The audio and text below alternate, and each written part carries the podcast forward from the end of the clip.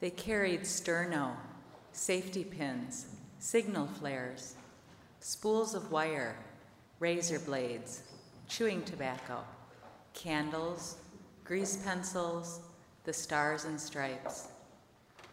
They shared the weight of memory.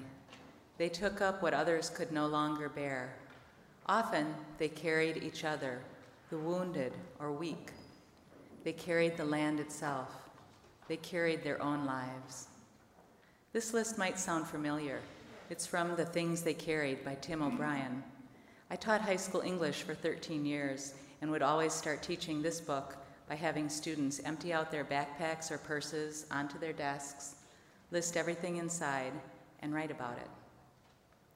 This came to mind a few weeks ago as I read another piece of writing, one that was making the rounds of my Facebook friends. It was a piece on grief written by Tim Lawrence, who says, Some things in life cannot be fixed, they can only be carried. Yes, some things can only be carried. I know this. One of my daughters has a serious neuromuscular disease. We received her diagnosis at the Mayo Clinic on a late summer afternoon seven years ago. I remember the drive down to Rochester. The rolling hills were full and green, just on the edge of turning to gold. I was looking forward to getting some answers from the doctor, but not the answers we were given. On the drive back home, all I could do was look out the window at those same beautiful green hills and think to myself, nothing will ever be the same again.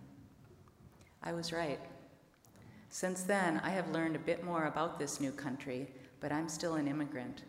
I don't always know how to find my way around. I don't always know when to ask for help or who to follow. Tim Lawrence had some honest insights into the workings of grief but he didn't answer my essential question, which is how? How do we do it? How do we carry it all?